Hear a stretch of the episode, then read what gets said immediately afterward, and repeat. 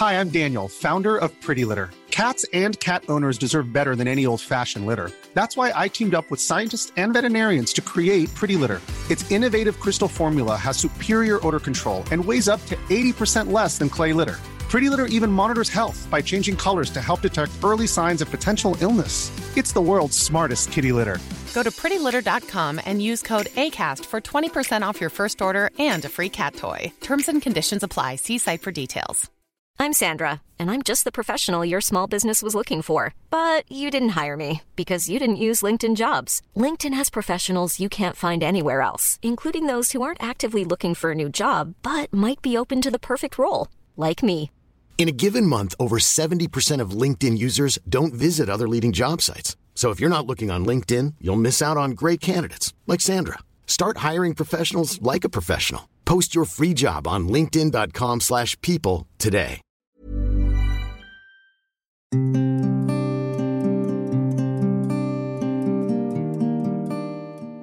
Hello and welcome to Saving Lives in Slow Motion. Today I'd like to talk about the ideal framework.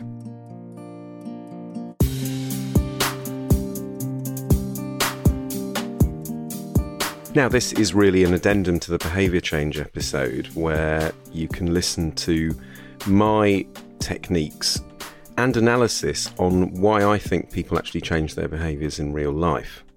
And why behaviour change is so important to living well is that unless we're able to really activate ourselves uh, to make changes, then we get stuck in this kind of cycle of procrastination, which I have done many, many times over many years.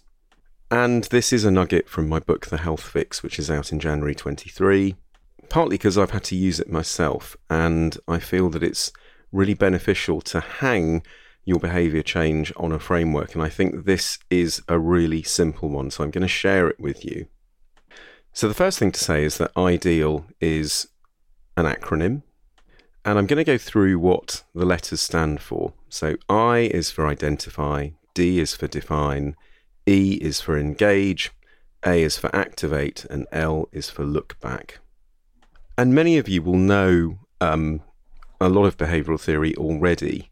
There are world experts out there like BJ Fogg and his motivation, ability, and prompt model, which I think is great. But what I struggled with was really putting that into practice. So I'm going to give you a really simple example. You may have one or more of these in your life where you want to do something. It can be really simple. For example, making sure that your house is tidier than it is, or taking up running, or drinking more water. And for me, BJ Fogg's model, which I'm going to link to in the show notes, is fantastic. And the hardest bit for me is the last bit, the prompt, the thing that the thing that actually makes you do it and makes you do it now. It's all well and good having um, ideas about what you want to do, but actually doing it is the hard bit. So I'm hoping this framework helps you do that. So let's start with a simple example, which is taking up running. So you've identified that you want to do that. Now, before the identify stage, you will have had to come up with a reason why you want to take up running. It might be because your friends do it, it might be because you think that will make you fitter, it might be because it's something you've done before and you want to go back to it. But if you've identified it and you've bought into the fact that you want to do it, well done. That is step number one. That's the I of ideal. Identify what you would like to do more of in terms of a behavior change. So the next one, the D, which is define, is really chunking down on that.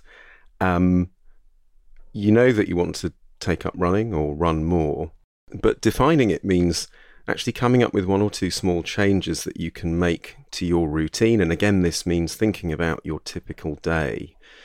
So, for example, when you pop to the shop around the corner, could you run to the shop instead of walk?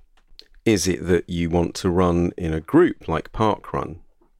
Or is it something you want to do alone where no one sees you doing it? It depends. We're all different people, aren't we? So defining the habit, in this case, we're using running as an example because it's a simple one, is really quite important. It gives it a bit more nuance and makes it more individual to you.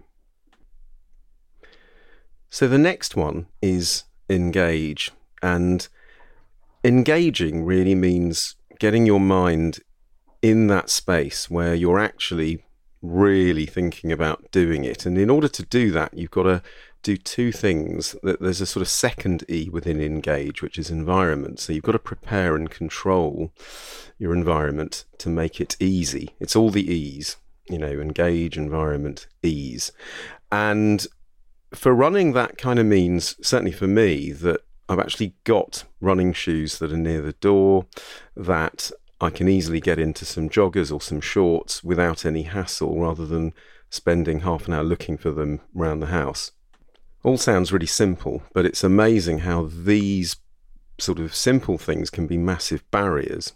Those of you that have busy family lives like ourselves um, will probably relate to the fact that there's a lot of running around on on mornings, particularly if you don't get things prepared the night before.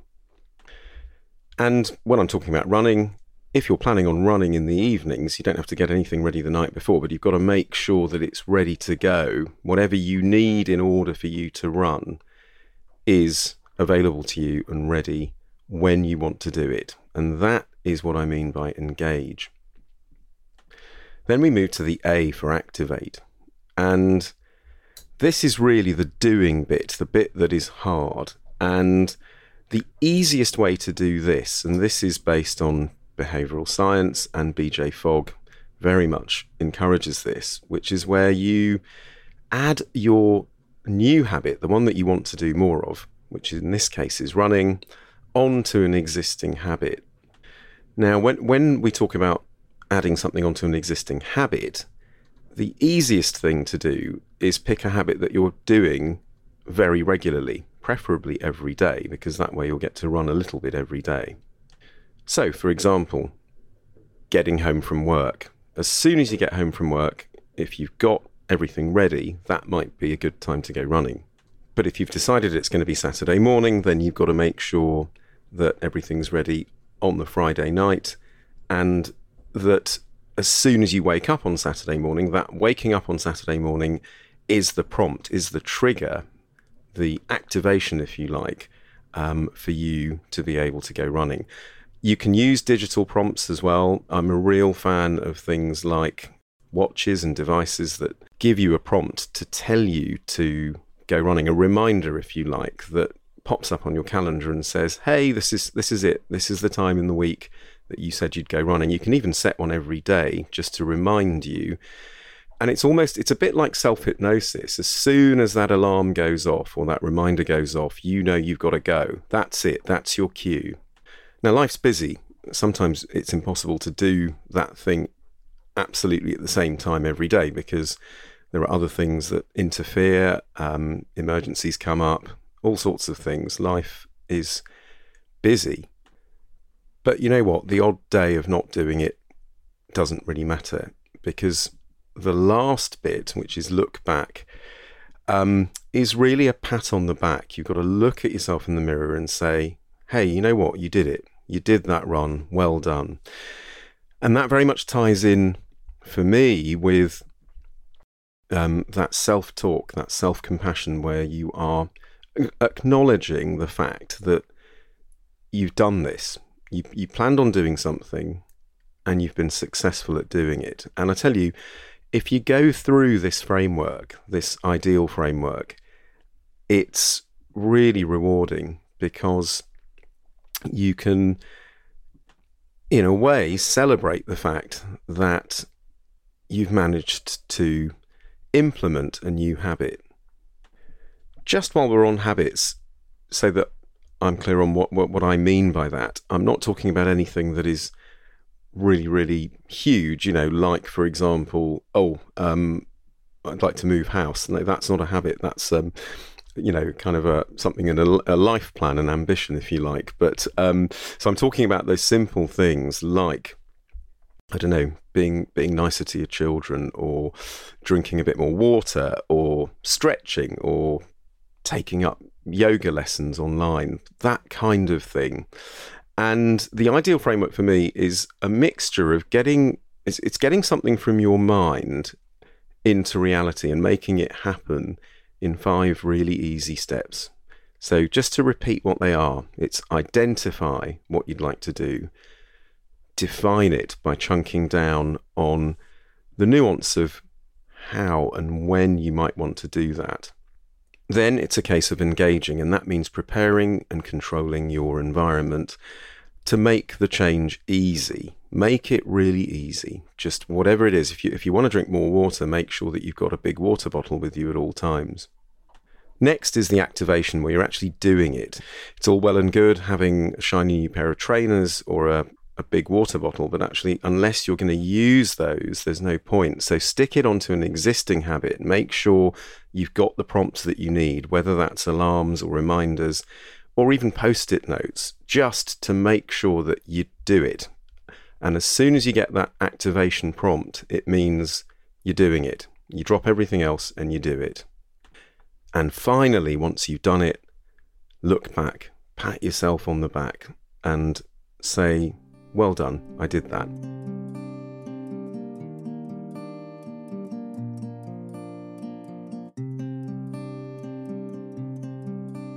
Now, some people will be thinking, hang on, what about habits that I want to drop or things that I want to not do as much of? So, two common ones that I hear about a lot are diet, including um, what we eat or alcohol intake, and also smoking, obviously, which is a really common one.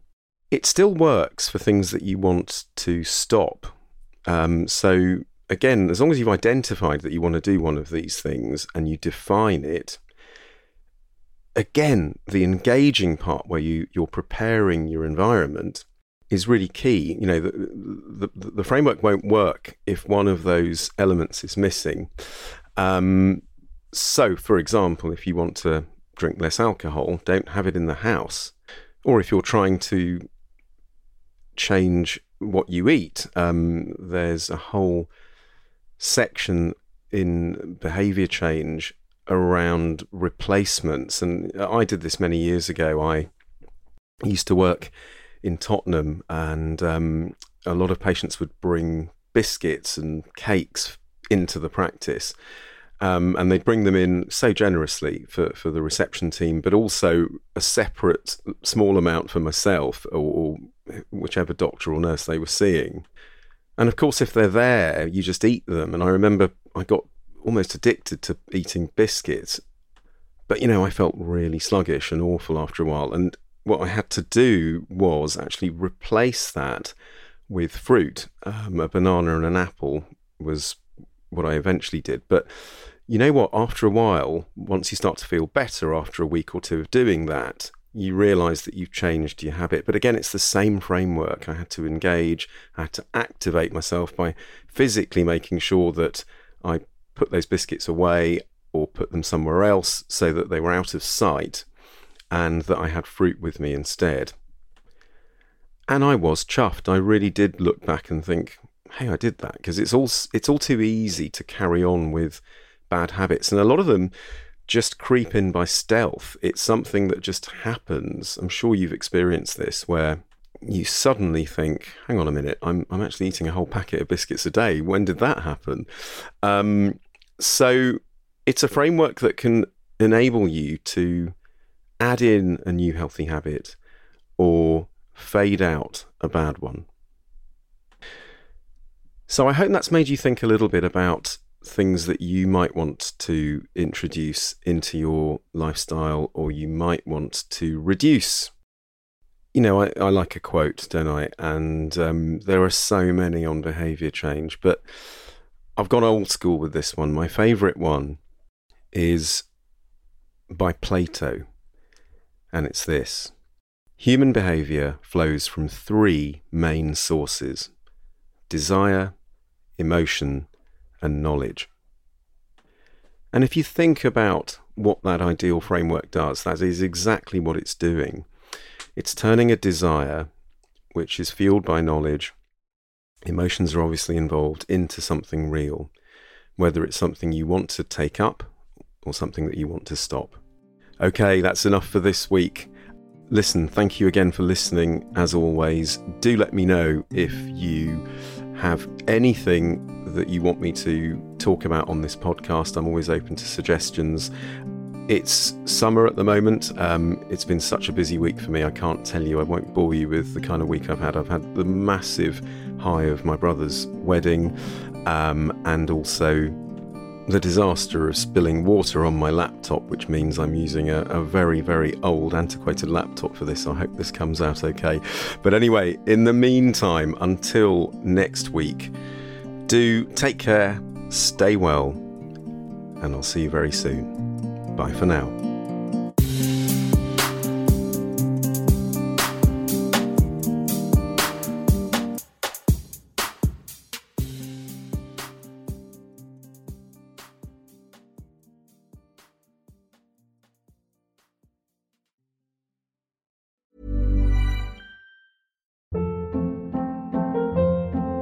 Hold up. What was that? Boring. No flavor. That was as bad as those leftovers you ate all week. Keke Palmer here, and it's time to say hello to something fresh and guilt-free. Hello Fresh. Jazz up dinner with pecan-crusted chicken or garlic butter shrimp scampi. Now that's music to my mouth. Hello Fresh. Let's get this dinner party started. Discover all the delicious possibilities at hellofresh.com.